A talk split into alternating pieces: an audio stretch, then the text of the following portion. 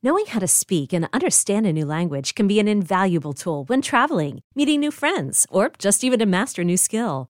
But it's not always simple when you're bogged down by textbooks and structure classes. That's why so many people trust Rosetta Stone. Rosetta Stone is the most trusted language learning program, available on desktop or as an app. It truly immerses you in the language you want to learn, like Spanish, French, Italian, Chinese, and more. You won't just be studying English translations. The Rosetta Stone intuitive process helps you pick up a language naturally, first with words, then phrases, then sentences. Don't put off learning that language. There's no better time than right now to get started. For a very limited time, listeners can get Rosetta Stone's lifetime membership for 50% off. Visit rosettastone.com slash rs10. That's 50% off unlimited access to 25 language courses for the rest of your life. Redeem your 50% off at rosettastone.com slash rs10 today. Has a friend or family member ever told a story about an event you both attended, but it's nothing like how you remember it? Is there such a thing as historical truth? Unfortunately, because history is told by human beings with innumerable perspectives, the answer is most certainly a no. Today's show is an example of reconceptualizing the past after looking at sources from a different viewpoint. We deep dive on Alexander Hamilton with Jessie Serfilippi. This is Too Complicated for History.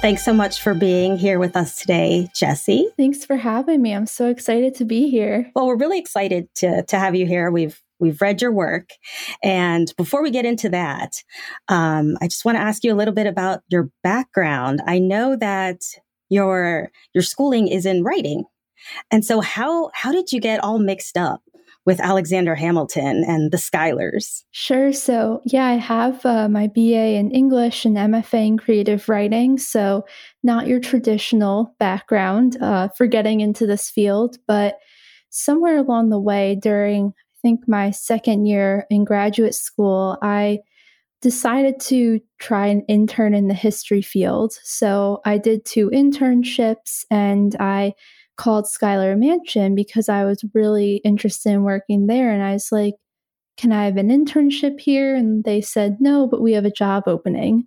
So that was infinitely better than an internship. Um, That's one, no, but we'll pay you. That's wonderful. Yeah.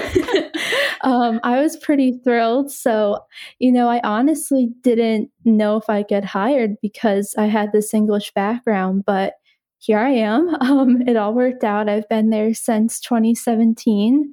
And I have to say, I think having the writing background has helped me a lot um, because I can, you know, read, research, edit the same way. I just kind of switched it to a different field. Yeah, that sounds that sounds great because I think that both Isaac and I have experienced this having to read a historical monograph that is poorly written is you know something that we, i had to deal with uh, throughout graduate school. And so having a historian who can write well is is very much appreciated by um, by your readers. And of course you have a, a much greater audience with your recent work. And of course, I'm talking about your article um, that's called An Odious and Immoral a Thing Alexander Hamilton's Hidden History as an Enslaver. So, first things first, can you tell us a little bit about what that article is about? Sure. So, the article is just a detailed but taken straight from the primary sources account of Hamilton's history with slavery in general, but also as an enslaver. And I highlighted the enslaver portion in the title because that gets the longest kind of part in the article. And I thought it was the most important part since, like, the first part I write about his history with slavery isn't something that a lot of historians are new with. Um, like, they have heard it before, but it was kind of the part about him as an enslaver that was new and I thought really needed to be pushed to the forefront, or it wasn't new. It just wasn't really, uh, you know, talked about or looked for in the historical documents. So I wanted to push that to the forefront. But the article takes you through his history with slavery, trying to kind of debunk some of the more popular uh, myths out there just by going through primary source after primary source in hopefully a way that isn't know too boring uh, but just kind of laying out the facts. And just for our listeners to be aware of i'm sure that there most people are like vaguely aware at least of hamilton as you know uh, and his reputation in anti-slavery movement and popular like the popular notions of him as an abolitionist. Um, but in detail um, uh, either lynn or you do you want to go through a little bit of what that popular narrative of him is, or like what is the most recent narrative that has been embraced? Because um, he's he's it's pretty uh, specific. Well, I'm gonna I'm gonna hand that to Jessie, and I have to say that I know she's a big fan of Hamilton, the musical, and I saw it on Broadway too. So I'm right there with you. And I think that also has a part in the narrative. So I'm going to hand that off to her. Definitely. Yes. I am a fan of the musical. um, and since, you know, we end up talking about it a lot at work, one of the things I always say is it's a great piece of art. And that's what I largely see it as and as a way to get people interested in history, which is great. That and other bio- and biographies on Hamilton really have led to this idea that he was an abolitionist and that he was totally against slavery. Some biographies do, like I say, kind of admit to the fact that he was selling people to relatives, to friends, uh, that he was acting as a lawyer in certain cases, but they still say he was an abolitionist, mostly leaning on the fact that he was a member of uh, the New York Manumission Society, which a lot of people were, and most of them enslaved people. So it's not saying too much. Um, so the musical, most of the members enslaved people, not most yes. of the members were enslaved people. Just yes, sorry, thank you. yeah, yeah. most of the members were enslavers. Um, even the founder John Jay. So it wasn't, uh, you know, he was not alone in that fact. It doesn't really speak to him being an abolitionist. And the musical really bolstered this idea of him being an abolitionist, and that wouldn't even necessarily be true in his, you know, even if he was not an enslaver, as a member of the New York Manumission Society, who is a manumissionist, which I know is getting into like kind of history lingo there, but um, we, that's something we talk about at work too.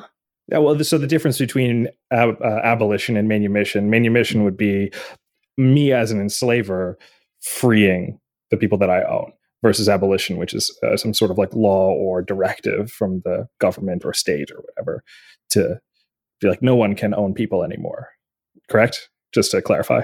Oh, yeah. And, you know, the New York Manumission Society was all about gradual manumission, even. And I always kind of frame that in the sense that the members of the society were doing it in a way that it wouldn't really have any impact on them down the line. Yeah, it's almost like the the things that they wanted to put forth the plans were so gradual that no one would actually feel anything ever.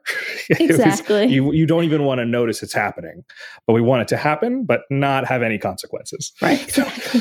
Now, was that true of all? Um, because I know there's other abolitions or manumission and abolition societies in the colonies at the time. Was that true of all of them, or was the New York Manumission Society different in a, in a significant way from like you know ones in Philadelphia or Pennsylvania and, and other states? I actually don't know about that. I don't know if Lynn wants to speak to it. That's a great question that I do not know the answer to. Good question, Isaac. well, yeah, the only reason, so me being the non historian in the room, I, I, feel like I say that once an episode. Um, I think that there is a, and I apologize for my cat meowing in the background, which is also happening. Um, at least in states where, uh, uh, you know, and the anti slavery movement was a little bit more fervent, you know, P- Pennsylvania being full of Quakers who, you know, by the 1780s were more interested and in pushing for abolition, manumission, and all this kinds of things. It's a slightly different environment than New York. And it would depend on the members as well. That's because true. if Yeah. if you know, because from what I understand from your article, Jessie, it's sort of political versus personal um, beliefs.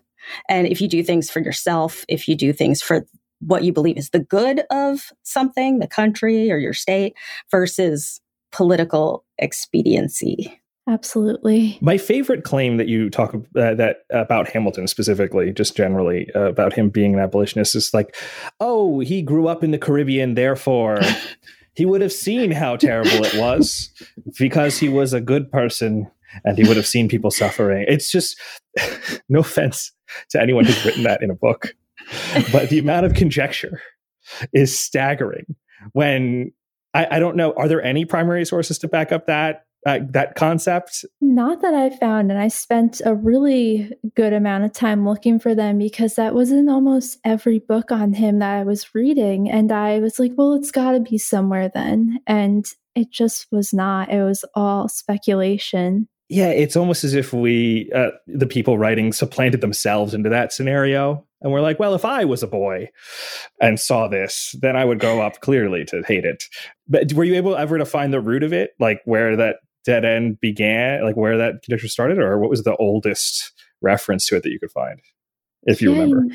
That's a good question. I can't remember if it was in the first ever biography on him by his son. Um, I don't know if he addresses that or not, but I definitely was reading it in 20th century biographies, which usually early ones kind of take their cue from the 19th century biography. So I wouldn't be shocked if it started at some point in the 19th century, but I don't know if I ever got to the source or if someone just decided one day that that must have been the case. I'm just looking at who to point fingers at. I want to know who to blame for all of this misconceptions. Because he in particular i found at least so i've you know going through mm, only recently starting to work in the history field myself there's more conjecture about him than i think any other founding father.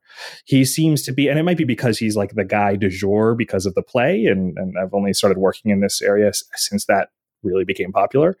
But i've heard wild stuff like multiple times on twitter and on social media people are like hamilton was black he was jewish uh, which I, I can't tell if it's sort of like based in like anti-Semitism and like because of the banking stuff, or whether it's just like, hey, he's not a normal white guy. Um, like, but there seems to be just a lot of like stuff just kind of thrown around about him. And I, I- why is he particularly special like that? Like, I don't know what is the does he stand out amongst the founding fathers in a particular way that makes him more susceptible to that kind of thing or Um, my kind of take on it would be that it's because of the musical. I don't know what I've heard is before the musical, maybe Lynn will know more about this, is that it would kind of flip flop between him and Jefferson, who was more popular in uh, you know, kind of pop culture, or the history world. And I think with the musical, Hamilton has got the crown right now, and he probably will for a while. This episode is brought to you by Visit Williamsburg. In Williamsburg, Virginia, there's never too much of a good thing. Whether you're a foodie, a golfer, a history buff, a shopaholic, an outdoor enthusiast, or a thrill seeker, you'll find what you came for here and more. So ask yourself, what is it you want? Discover Williamsburg and plan your trip at visitwilliamsburg.com. When you need mealtime inspiration, it's worth shopping Kroger, where you'll find over 30,000 mouthwatering choices that excite your inner foodie. And no matter what tasty choice you make, you'll enjoy our everyday low prices, plus extra ways to save, like digital coupons worth over $600 each week. You can also save up to $1 off per gallon at the pump with fuel points. More savings and more inspiring flavors make shopping Kroger worth it every time. Kroger, fresh for everyone. Fuel restrictions apply. So sorry for the interruption, but we're going to take a brief break now for a word from our sponsors. Yeah, I feel like before the musical, Hamilton was known for his duel. I feel like that's what most people thought of when they thought of Hamilton. And it seems like since the musical, a lot more people have a feel that they have a personal connection with Hamilton. So they almost get defensive if you say something that they perceive as negative, even if it's historically correct. Have you seen that in visitors to uh, the Schuyler Mansion? Are individuals changing? Are they, you know, what are they coming? What kind of knowledge are they coming with? Yeah, I have to say, I've been really fortunate. And from what I hear from my coworkers, we kind of all have been fortunate in that we get people coming because of the musical or sometimes because of a historical fiction book they've read. Sometimes it is the Chernow biography, especially that brings people there. But they usually come with a pretty open mind. And I have to say, shout out to the kids and young adults because they really come with open minds and questions and are really eager to learn. Um, but I really haven't run into anyone being really upset when I talked about, you know, Hamilton as an enslaver or even just other facts from, you know, the musical that aren't correct. Like one of the most common ones is Angelica and Hamilton did not have an affair, um, which some people are kind of sad about. Um, other people are. it's juicy. Um, it is. And I always say we got a great song out of it. So I'm not complaining. Um, it's true. You know, it's true. Satisfied, Satisfied's a great number. But, um, you know, people are there to learn. And we used to run a focus tour just on Hamilton. And sadly, we've had to uh, kind of shelve it with COVID. And I'm hoping I know once it's safe again, it's going to come back out, but I know we all have no idea when that'll be. Uh, but in that tour, we would actually bring out primary source cards and ask people to read them to the group. And it just got so much good discussion and really a lot of people with open minds. So I feel like we've been lucky compared to what I hear about some other sites. That's interesting. That's heartwarming to hear. Yeah. yeah is, so when you went into like how did the so the, your article just to walk through the timeline of it when you first had the idea to do it is that because you were you know looking over these primary sources and you're like hey wait a minute this kind of tells a story that's a little bit different or were you like i really want to you went out searching for the the documents that justified that that article? What what came first the chicken or the egg so um, one of the big reasons i wanted to work at schuyler mansion is because of the work they were doing about slavery and the people the schuylers enslaved in particular. So when i started working there that was the research i joined in on right away. And that you know schuyler has a lot of documents. And unlike a lot of the founding fathers, no one edited his, which is great for historians. Uh, it also means we have a lot to go through. So, as we were going through that, I was like, what about his kids? You know, did they enslave people when they were adults? Did they disagree? So, I started with the sons and I was like, wow, I skipped the daughters, you know, what's wrong with me? So I um I decided so um because for those who don't know, the sons, the three sons are in the middle. There's the famous three daughters first. Um, so I went back and I wasn't sure who to start with, but one of my former coworkers, Danielle Funicello, had written two posts on our site blog putting forward the question about Hamilton and slavery, but never found an answer. So I thought, oh, I'll just write part three. You know, this will be interesting. It'll kind of bring it to a conclusion, right? Well, you know, wrong. It took two years. Um, and it was not a, a blog post at that point. But um, it kind of came out of me being interested in what uh, Philip and Catherine Schuyler's children did. You know, did they enslave, uh, enslave people? Were they against it? So after seeing her blog post, I thought I'll pick it up from here. And I went into it hoping he didn't but I've found otherwise, as we know. I'm curious if he, like the reason why people want him to be an abolitionist is because they see a reflection of current day America in Hamilton's vision because I would say that you know I guess current the way America currently runs is a little bit more Hamiltonian than it is Jeffersonian. You know, there's large concentrations of power in in you know urban centers, banking and financial institutions are have like an immense important role. That we want the abolition to be part of our founding story. were you know, and people are sort of stretching wherever they can to try to find it. And he was the ob- obvious, you know, he's an immigrant. Um, he was a member of the society. He, he didn't, you know, own a plantation, which many of the other founding fathers, all the Virginians did. Um, I'm curious if that's the case. And if that's the case, why doesn't anyone like Adams? because he would be the more obvious choice. I was just thinking about him when you were talking about that. I I, I realized I was he was also an option, but I was like, ah, nobody likes that guy anyway. yeah, I'm curious what you think about that idea that you know people are you know w- want to atone for for you know the the wrongs of our country and kind of make it so that no, they knew. Look, there were there were the people there that understood how bad this was. Yeah, I think for a while people wanted to find that in Hamilton. And maybe, like you said, it is because he uh, was an immigrant. Um, he had a, bit, a different background from the other founders. And maybe because he was a New Yorker and had so much to do with, like you said, founding how the country's running today. And then with the musical, I just think it's because a lot of people identified with his story.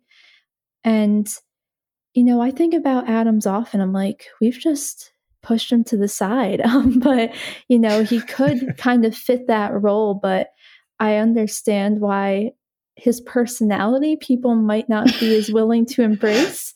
I think he's funny, um, but, you know. I do too, um, Jessie. Of, I'm right there with yeah. you. yeah, um, Hamilton thing, could be gallant. That's slightly different depending on what you're looking at. I don't know if anyone. I don't know if if, yeah. if Adams is going to be the center of a musical at any point in time. Here's hoping. Put that out in the universe. Put that idea out there. it would just be a mid-century American play of a married couple arguing in a living room for two and a half hours. It would just be him and Abigail just complaining about each other for an extended period of time and then making up at the end because they really do love each other. I would see that honestly. I'm not I would lie. see it too. Every historian would probably see it. what's that old what's that one of these days alice it's like bang zoom straight to yes. the like there's an old sitcom the guy's always threatened to send his wife to the moon i feel like that's a little bit a little bit of the like the adamses yeah the honeymooners yes that's it That's funny. Oh, our, our producer Pat just sent us a note. Says you could call it the Adams Family. Ha ha. Oh. Tricked people into going to see it, thinking something very different. So, given the that it's it's interesting that you went in with you know not wanting to, but you know the historical did you feel any conflict in publishing this kind of thing? Or you were you know your sort of your mission is to get the truth out there like based on those primary sources. Did you feel any internal like when you found out you're like oh no. Like when you see the signature on the transaction page you're like oh man. Like is that uh, what did you what emotionally what was that like? Yeah so i guess the reason i went into it hoping he didn't enslave people wasn't so much because of the musical or you know personally, I don't identify with him. And maybe that's because I'm a woman. I don't know why, but I just don't want people to have enslaved people in general. Um, so I was hoping that, you know, people were right about him. But when I found what I found, I was like, people have to know. And I didn't feel any conflict about it. I wasn't worried about it. Um, I just felt like because I had found this, it was more important than you know anything i felt to put the truth out there and i didn't kind of anticipate what would happen but i also wouldn't change anything because it's worth people knowing um, so yeah I, I felt there were certain parts of it where it was just really heartbreaking to read about you know once i found some more personal things about the people he enslaved it was just heartbreaking and it was hard to, you know, write at times, but I think it was important for people to know. What I love so much about your article is that you're not necessarily uncovering this treasure trove of new sources, but you're taking sources that historians have looked at, historians have used, but they've looked at them in a different context or in a different way than you have. And I think it's so important for understanding how we write our history and the importance of who the individual is and how they look at sources. So you're taking sources that, you know, famous historians have looked at and have come to different conclusions. And so, first of all, I mean, I would love if you could share maybe one story of of a source that you found and how you read it differently than maybe you know previous historians um, just to just to show how a different perspective can really change the narrative of, of our history.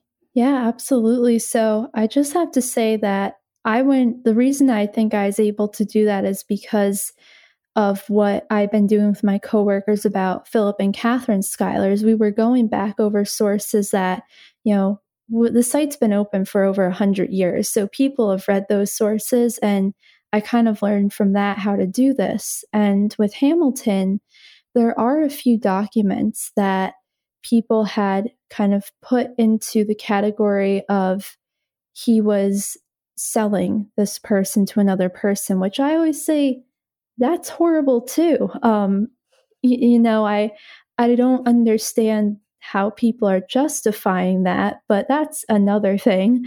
Um, so I think one of the the main pieces I found, and one of the earlier pieces was a letter from him to I want to say it's Clinton, um, and he's writing to him saying that they've had believe he only refers to her um, a woman of Mrs. Clinton and the specific wording of it is really what kind of historians, I think, get into arguments over. And this is something we used on the Hamilton tour. And I would give both sides to the tour group and kind of present my reading of it versus the reading of other historians. And I wish I could remember the exact wording, but I basically argued that the specific use of words in kind of the context of how Hamilton writes in general, he was saying that he had purchased her from Clinton, from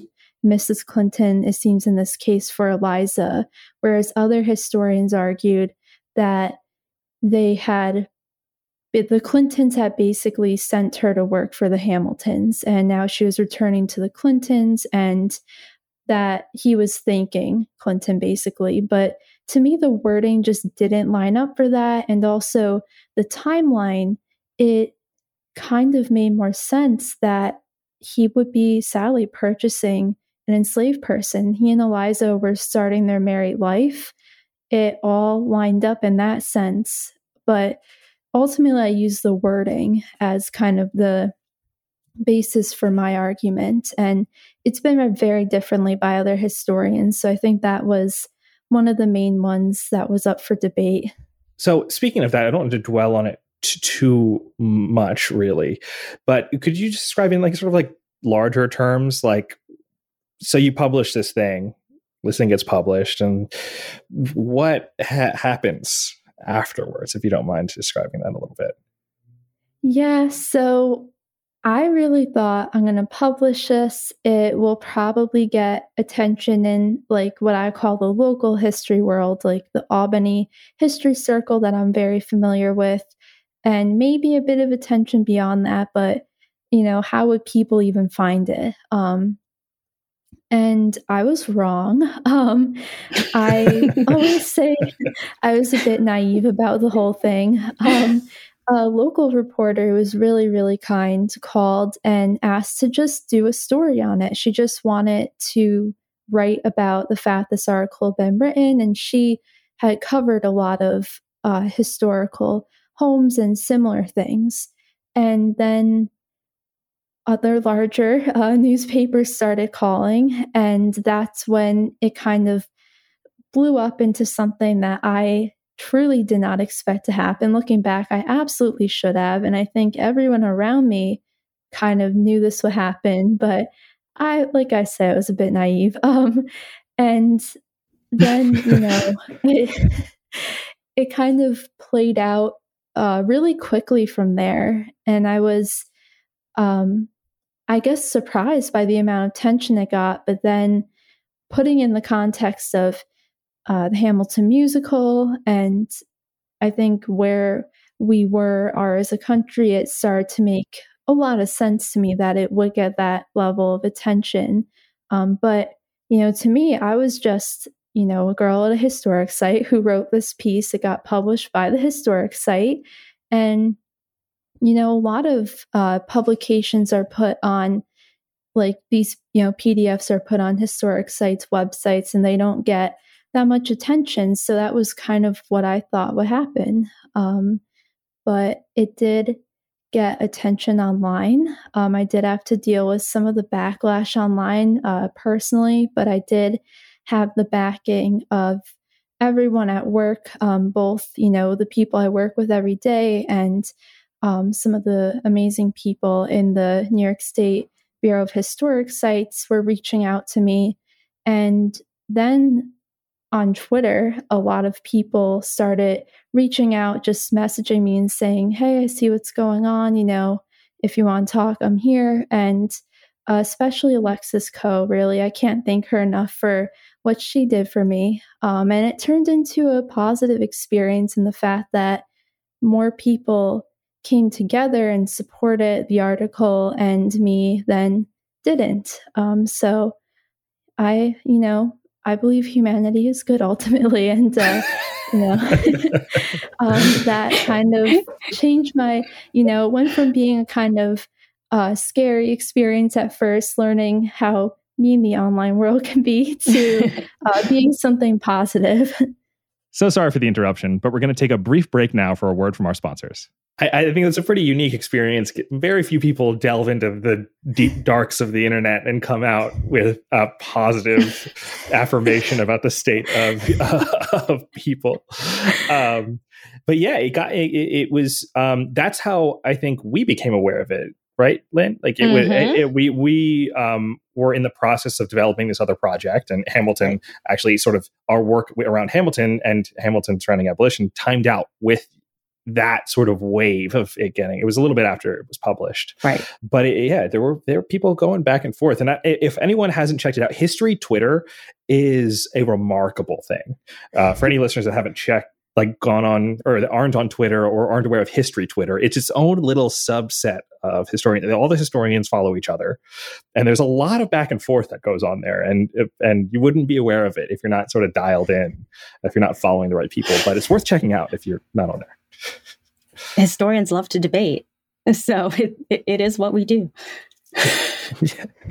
yeah, I can't imagine what attracts them to the worst possible platform for debate that's ever been created. Anyone who asks a historian to keep it to a certain number of words, they're they're asking a lot.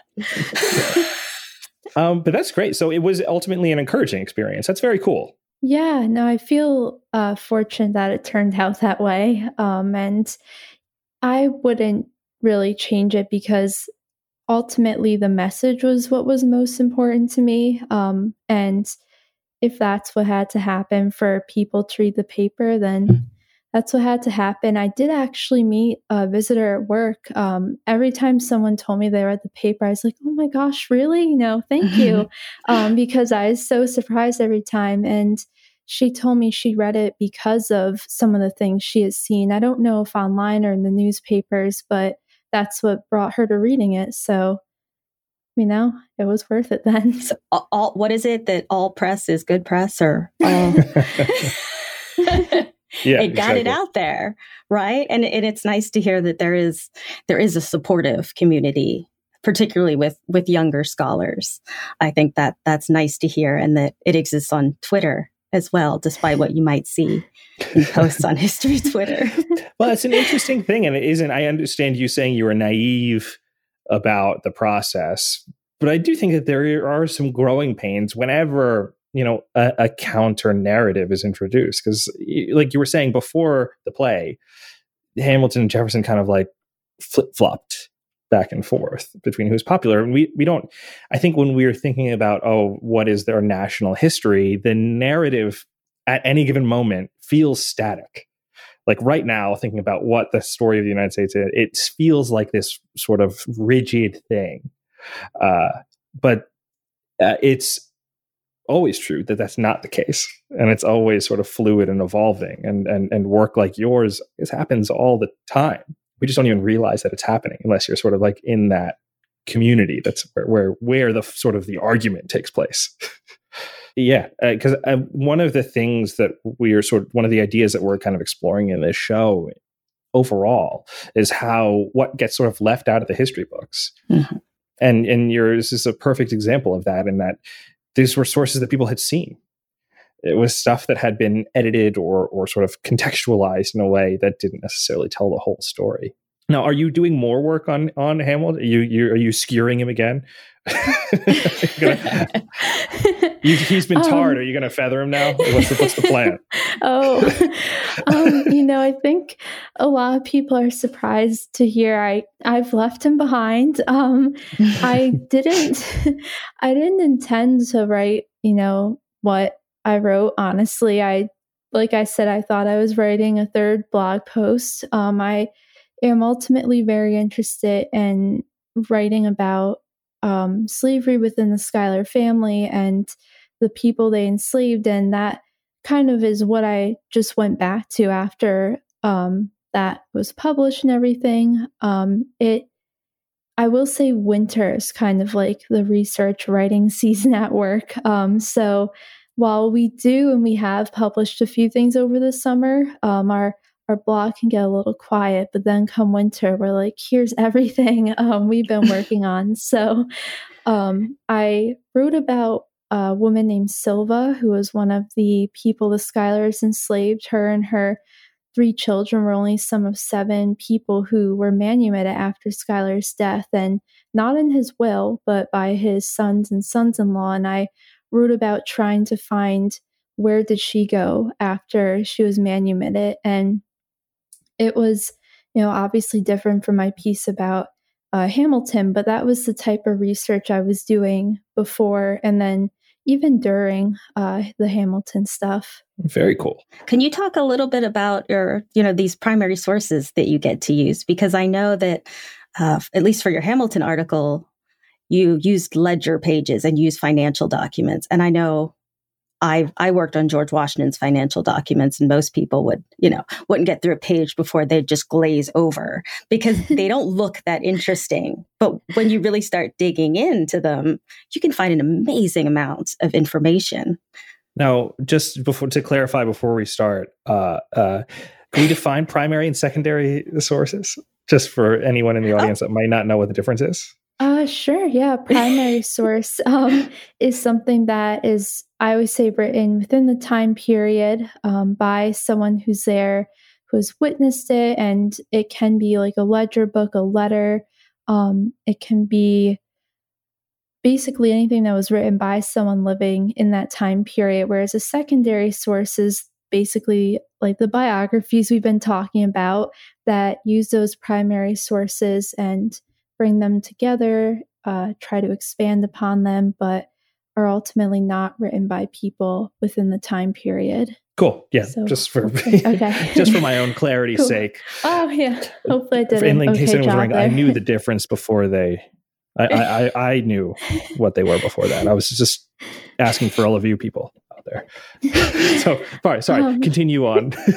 yeah, I feel like uh, the cash books sound really boring um, at first. And if you're not interested and really like fascinated by what you're researching, then they absolutely are. Um, I had to read them multiple times, and I am grateful he has good handwriting. Schuyler, his handwriting is horrible. So um, I'm glad Hamilton had some good handwriting.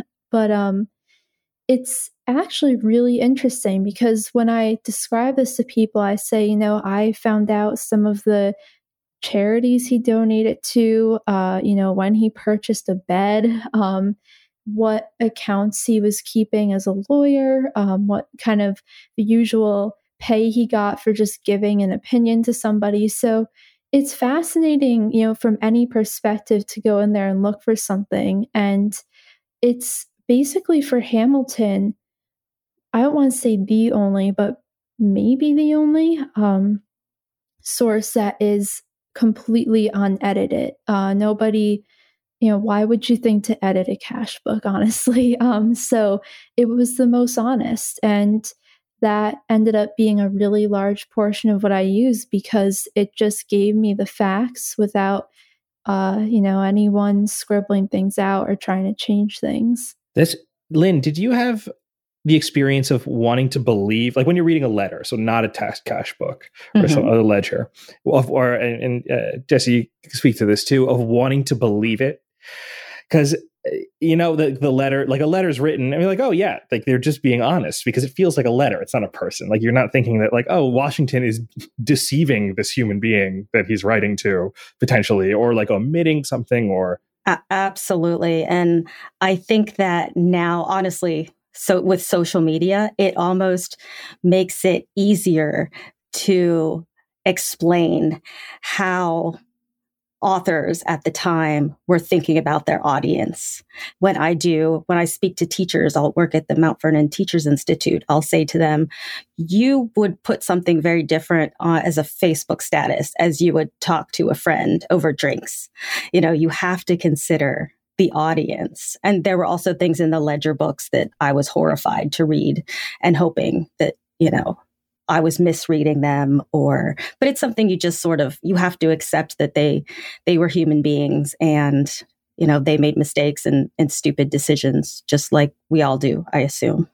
It makes sense that the account books are the most honest. I mean, how do they take down Al Capone? It's tax fraud. Like that's the, it's always the money. it's like the is, is, the best way to find out what a person's actually doing. And I don't know. I don't know if, if the Hamilton if they're ledger books because I know they're also um, they're called memorandum books, which are sort of like your receipts from stores. so so in George Washington's, he would say, "I gave some money to a guy on the street." And he would write that in that book and it was sort of you know much much more detailed than the ledger book where it's just very you know business like so were there different types of ones uh, in your research as well so I really only use the two that are digitized by Library of Congress um, in their Hamilton papers, and they call them cash books, but mm. they are the type that really expand upon things. He was really detailed. Some things he was annoyingly not detailed with, um, but most things he did give the details for. So it was interesting to read in that sense. Were there any things that you were particularly surprised about, or any kind of stories that you hurried up and, and told your friends about when you found them that day? Like, oh man, he really. Or, am I the only one who does that? he, he, he, he, he really loved cheesecake, didn't he? Got it every Sunday. what a weirdo. I love that. Um, in, uh, I mean, in the office, we're constantly like yelling to each other, like, "Come here! I just found this thing. You know, you're not going to believe it." Um, and with his cash books, I think one of the things this would be under the category of it frustrated me was I think it was every week. I could be wrong. Maybe it was every month. He was just giving money to Eliza, and it would just say, like, money to, I forget, I don't think he called her his wife, like, to Eliza. And I was like, for what? You know, what? Because to me, that's very interesting. I want to know the details of the food she's buying. And I kind of got to see it in a roundabout way. Um, this isn't in the cash book, but I was reading a letter her father wrote to her. And on one part of it, I it had to be Eliza just was using it as a grocery list. And I was like, this is amazing. I forget what the letter was even about because she was writing out like she was going to get mutton. I think like peaches were on there. And I'm like, this is what I'm looking for. That's so funny. No offense, but you guys are nerds. and I mean that in the best way. I just think it's I just think it's very funny. Not that I don't find that interesting. I, I have come to be fascinated by all of this stuff, but I just imagining someone in a hundred I have a post-it note on my desk that just says kids back at school, remote capabilities felt like I didn't have anything to do on it. I have no idea what this is for or what the reference was. But if imagine if someone finding this in 250 years and being like, "My God, I finally understand the man." it would be hilarious to me. Like the you're like, oh, she wrote her grocery list on the back of a napkin. I'm like, oh, thank goodness, the Holy Grail.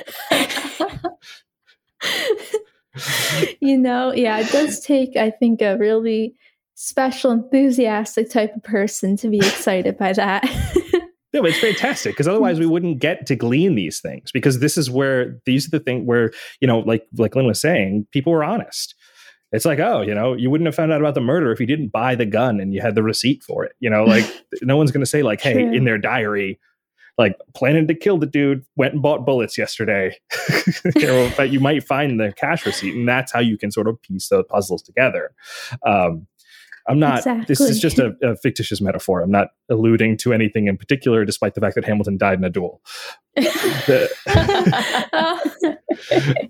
but uh, yeah, it's it's very interesting and just fascinating that uh, like something as simple as a grocery list could be very exciting and informative. Yeah, and I think uh, you know, especially with, I have to admit, I would have gotten excited about that with any of the Schuylers, but Eliza in particular is kind of a bit of a mystery for the first half of her life. So to see something that she likely wrote that is just so ordinary um, and didn't get destroyed as like, oh, a window into her life. Finally, she was having mutton um, and peaches, and peaches. It's great. well, I, I think that, you know, sort of what we're getting to is what you know you have the history that's the big things you have the wars you have the politics but but historians especially like us with our specialties we want to know you know what they wore what they were eating we want the everyday stuff and i think that's what allows people to relate to to these individuals you know, I've never really related to Alexander Hamilton. Honestly, I'm not sure if I, still if I do, but hearing these things about, you know, Eliza, she's becoming more of a person to me. And we've sort of talked about the idea of of when history feels real and when it feels like another another world, another Isaac had a good uh, description of history as oh. reality. Oh, yeah, we were talking. Yeah, the, it was the uh, it, before the advent of video and photographs and things like that. like all of it feels a little bit like a fiction. Like it feels like it wasn't real. Um, like if you pre Civil War, I guess somewhere around there when they first like photographs start first started becoming relatively available.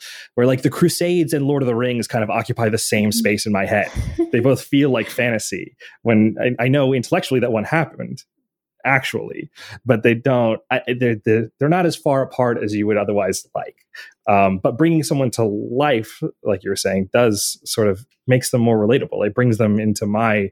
I'm not having mutton today. I don't eat lamb, but uh, I, but I have in the past. So there you go. Me and Eliza, two peas in a pod. there you go. I really like that um that metaphor and just like I get that a lot at work. People ask questions about who they were as people, and they often at the end of the tour will say, I never liked history, you know, because of the way it was taught in school, but now I'm really interested because it was made personal. And that's honestly my favorite part of it too, because in my other life, I'm a writer. So I'm very much drawn to the personal. And uh, yeah, I think that's the great thing about history. I actually think you might I might take it a step farther and than than what you were saying, Lynn. It makes it more accessible, but I do think that understanding who there's both like, oh, this stuff was uninteresting, but it's also these details about people are inconvenient for the larger sort of romanticized narratives of people. Like the smaller details oftentimes contradict those sort of grandiose ideas of who these people were.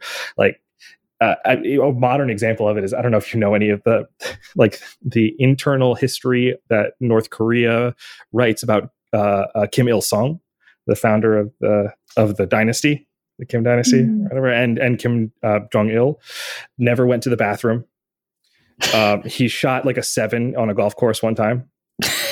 Um, which would which would necessitate you hitting like 14 hole in one, like like an like like 12 hole in one. Like it was absurd. Uh, but you know, they make him non-human, and that's how you sort of perpetuate that mythology.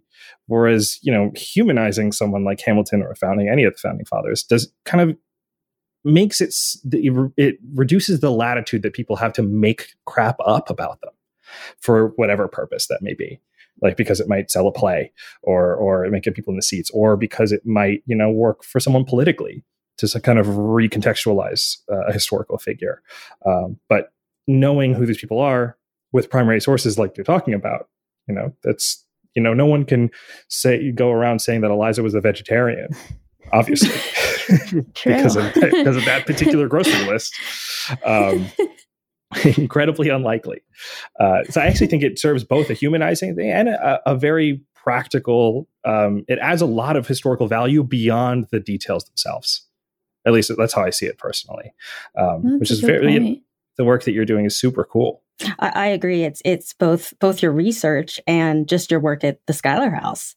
You know, interacting with the public. I think your what you're doing is is really important, and maybe filling in where where our school days uh, maybe left off or left out. Oh yeah, thank you. Yeah, I really I love my job. Um and I I'm really happy. I'm actually a really shy, quiet person. So I think most of my teachers would be very shocked at the job I have right now because I did not talk in class ever. Um, but I just love interacting with the people who come through and you know sometimes they teach me um, it can go both ways speaking of the Schuyler House, just to wrap it up, uh, mostly because I would like to encourage all of our listeners to go visit if you mm-hmm. ever. Um, where exactly is it? Just to.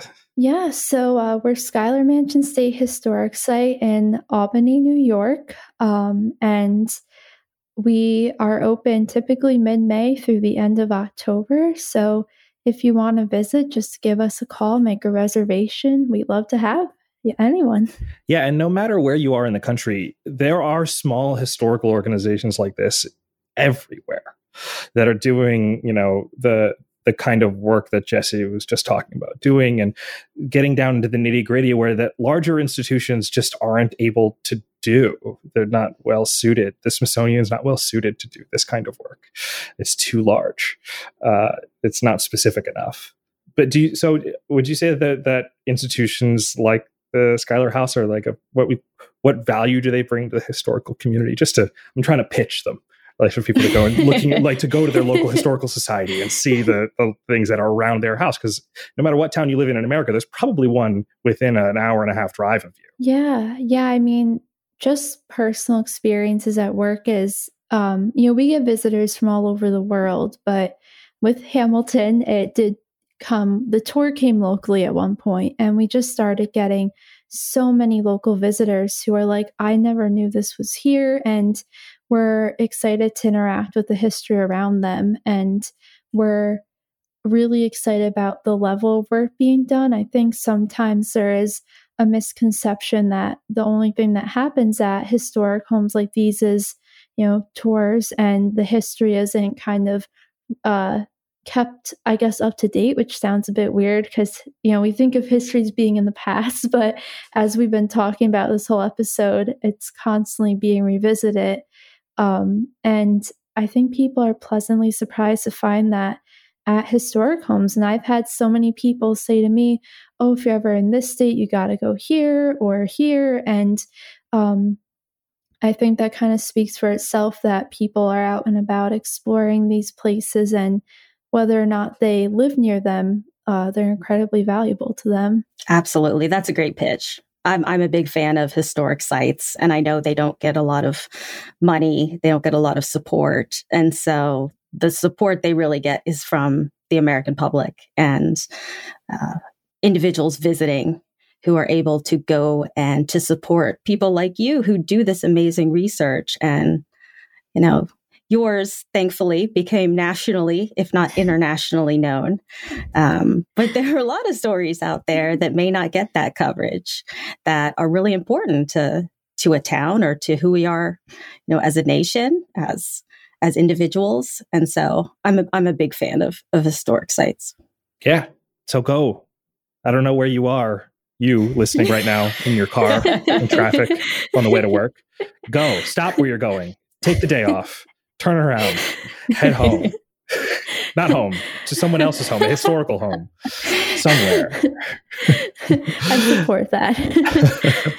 well, as we berate our audience, I just want to thank you so much, Jessie, for joining us today. We had a really great conversation. Hope you enjoyed it. Oh, thank you so much for having me. This was really fun and I'm I'm so glad I got to come on and talk with you. This this was wonderful and you know for people who want to read your article or who maybe just want to learn more about what you're researching is there some website they should go to or how can they how can they find more of you online? Um so if you want to read my article, uh if you go to Schuyler uh, Mansion State Historic Sites uh, landing page on the New York State Parks uh, website. Scroll down, and it is a PDF there. If you want to read our other research, we have our own blog. I always say just Google Schuyler Mansion blog, and it'll come right up. We have social media accounts Instagram, Facebook, Twitter. If you want to find me, I am mostly on Twitter um, personally. Um, and uh, just searching my name will probably bring it on up there. But um, yeah, I, I, always encourage people to check out uh, all of the mansion accounts too, because we kind of get to take you to places that we might not get to on tour, literally, uh, like the attic and basement. Um, so yeah, check those out um, and see, uh, you know, you might find some more stories there. Great. Thank you. Thanks, Jessie. Thank you. Thank you for listening to the full episode of Too Complicated for History. We hope you enjoyed the episode, and if you did, please leave us a review on Odyssey, Apple Podcasts, Spotify, or wherever you get your podcasts. Be sure to follow us on our social platforms at 2C4H underscore podcast, or check out the link in the description. This will keep you in the loop for show updates, new episodes, and exclusive content. Too Complicated for History is a podcast from Primary Source Media, produced by Patrick Long and Lynn Price Robbins, edited and mixed by Curtis Fritsch, opening theme music by Sheena Biratello.